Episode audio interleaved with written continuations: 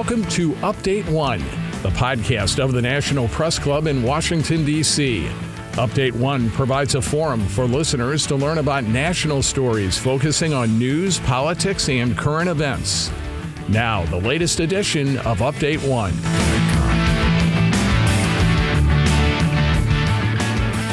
On this edition of Update One, we'll hear from Maria Ressa, who came to Washington to accept the International Center for Journalists Annual Award for her fearless coverage of the blood-stained war on drugs carried on by the current president of the Philippines, Rodrigo Duterte.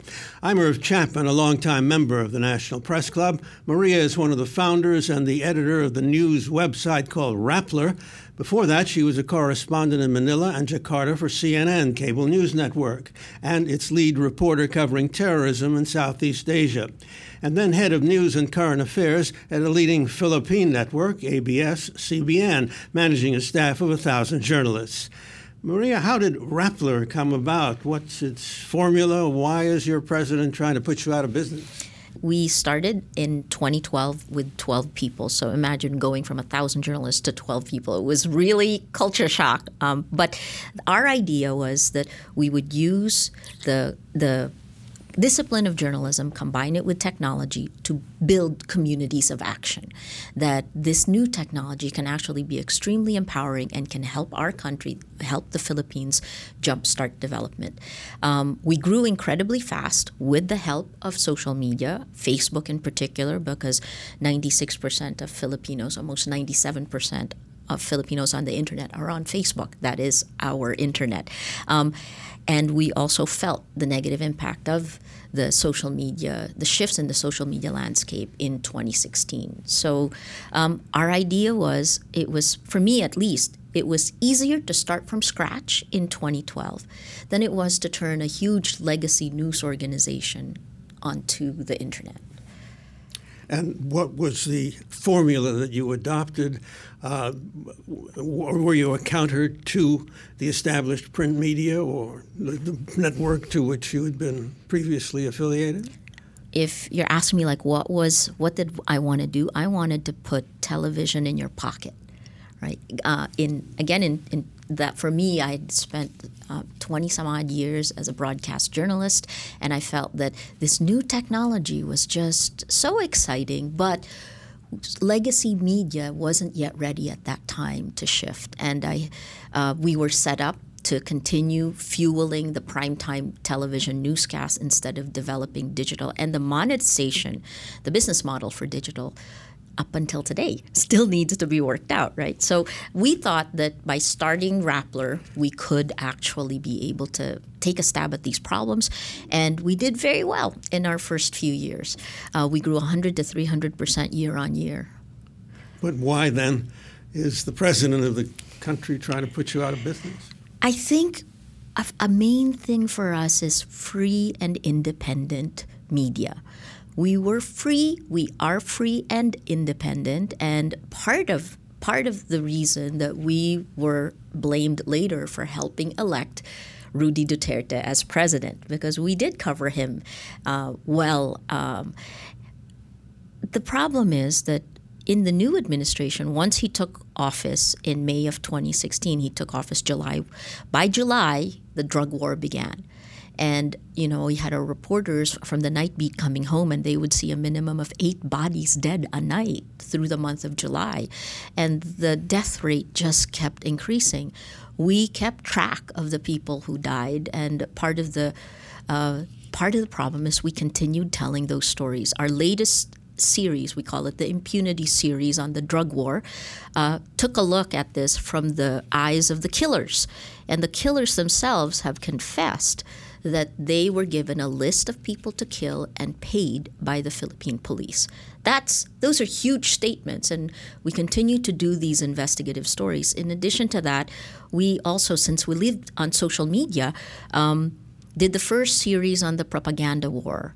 Uh, so on how social media was weaponized. Uh, the very tools that we had hoped would strengthen democracy was used to fill to- to create a toxic sludge of hate that pounded the fracture lines of society. In our case, it was the gap between the rich and the poor, between imperial Manila and the countryside.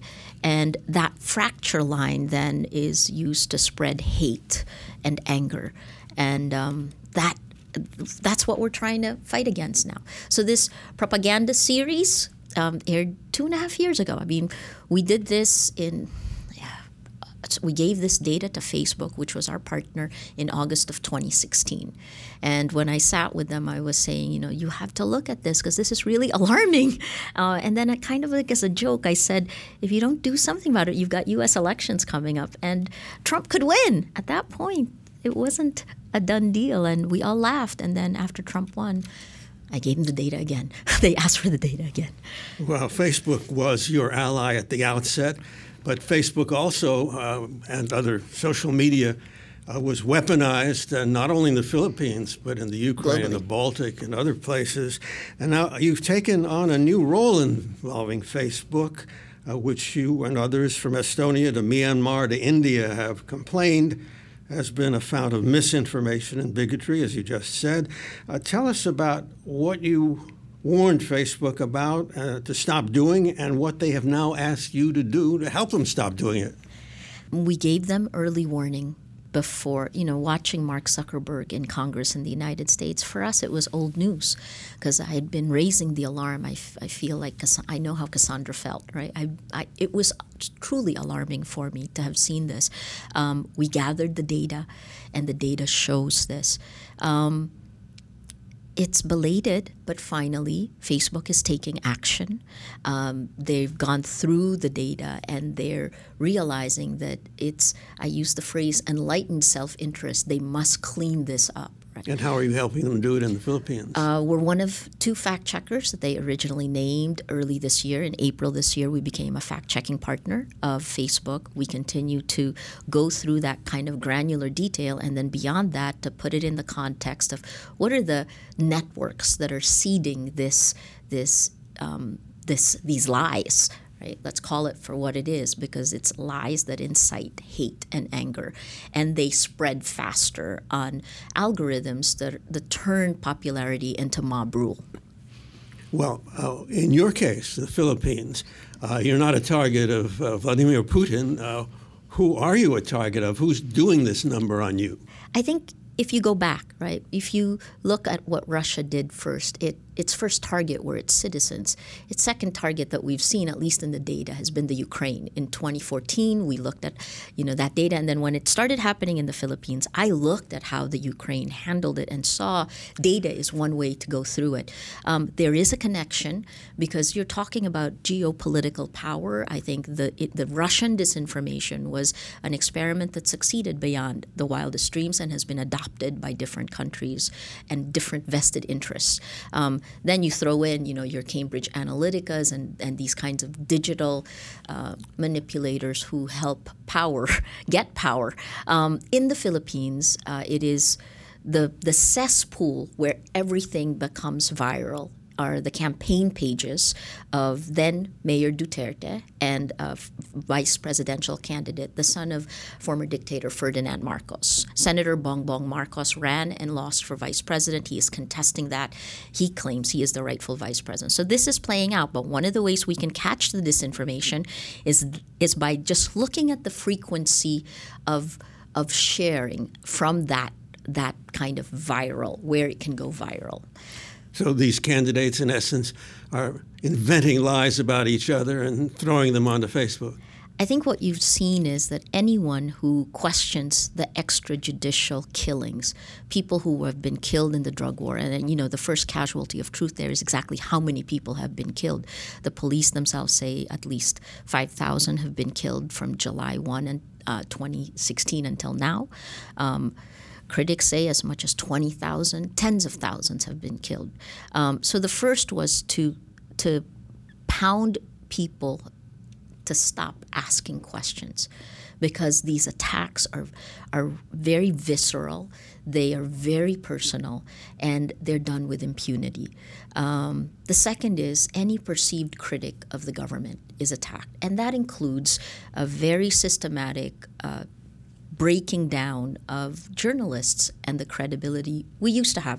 Unlike the United States, you know, our, our institutions are weak in the Philippines, and the Filipinos, in order to look for some sense of justice, used to go to the journalists. And then what we saw was a very concerted campaign to cripple trust in journalism and traditional news groups. And January in 2018, you saw two different surveys that had two completely uh, opposite results. The Pew Global Attitude Survey in January 2018 said that 86% of Filipinos trusted in traditional media, and the Aeon, uh, Aeon, which is the Edelman Trust Survey, that's the local partner of the Edelman, um, their survey done on social media said that 83% of those on social media distrusted traditional media. You can't have 86% trust and 83% distrust in the same in the same reality, right? But that happened because of the kinds of exponential lies that were told about traditional media that real people began to believe. That's systematic, and that's a, a real um, evidence of how how um, how effective this tactic is. Well, in fact, similar surveys give similar results in the United States. By the way, uh, this tactic of killing people involved with drugs, uh, are you? Does he think he's winning the drug war? What's President, happening? Well, President Duterte says that is the right way to do it, and that the only, you know, by getting rid of these criminals. Again, what does it do, both in the real world and in the virtual world? What you're seeing is the spreading of violence, of fear, and um, a spiral of silence. Let me uh, ask you something going back to your time at CNN. Uh, that network has a sizable core of foreign correspondents and producers. To what extent was your work and that of your colleagues been seen only on CNN International and not CNN in this country, which was interested mainly in stories involving Americans? You know, that's always been the case, I think. Uh, and so I was, I think I was at CNN during its renaissance years, right? I joined in 86, 87, 1986, 87, and then I left in, in 2005. Um, every major story where governments changed. So I was lu- lucky enough and, and to be able to cover the transition in Southeast Asia from authoritarian style leaders to democracy, starting with the People Power Revolt in 1986 that sparked a lot of these populist, the, these kinds of democracy movements in other parts of the world. And then every one of those made it to domestic, even if it's a small part. I mean, the the end of almost 32 years of Suharto in Indonesia was a huge story. Mm-hmm. Um, unfortunately, we only made it to domestic um, during either really great news, like the end of an authoritarian leader, or really bad news. Um, East Timor, violence, right? Uh, we have a lot of disasters. So, I guess working as a correspondent, I ran the bureaus in Manila and then in Jakarta. This was a given. I was looking at the world through CNN's lenses, and it was an American based network. Mm-hmm. Uh, looking at all of Asia, how many countries have a press that is free and independent? And how many of the governments these days tolerate criticism? I think what you're seeing is a rollback of democracy, not just in Southeast Asia, but globally. You know, starting in November of 2017, freedomhouse.org came out with their study that showed that um, 30 out of 65 countries that democracy was rolled back by cheap armies on social media.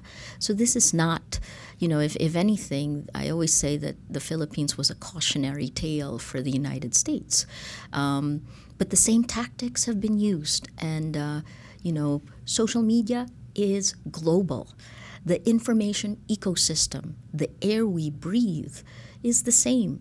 And I think that that's that's part of the reason you're seeing this. I think this kind of craving for an authoritarian, a more let's let's call it a nostalgic throwback to more authoritarian style leaders. We saw this begin in 2014 in India with the election of Modi, right?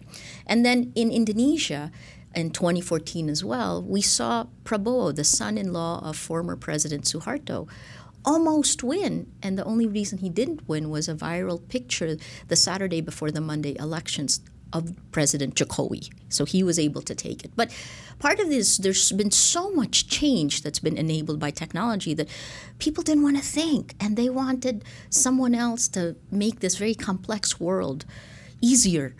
And then social media's algorithms just propelled it, pushed the change to move at a faster pace.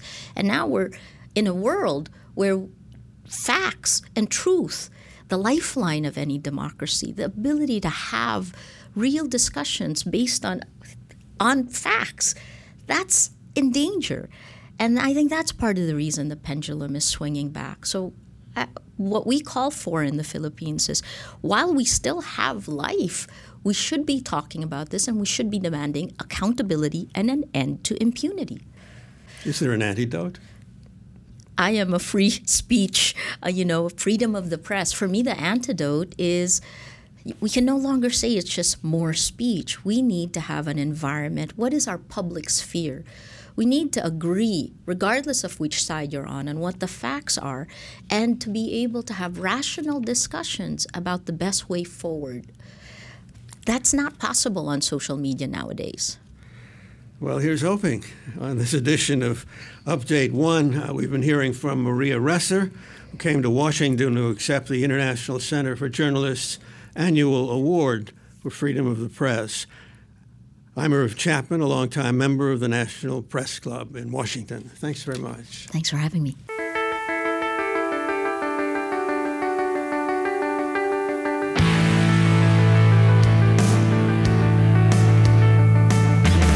You have been listening to Update One, a production of the National Press Club's Broadcast Committee. You can comment on this show or any episode of Update One by going to facebook.com slash pressclubdc or on Twitter at pressclubdc. Thanks for listening to Update One.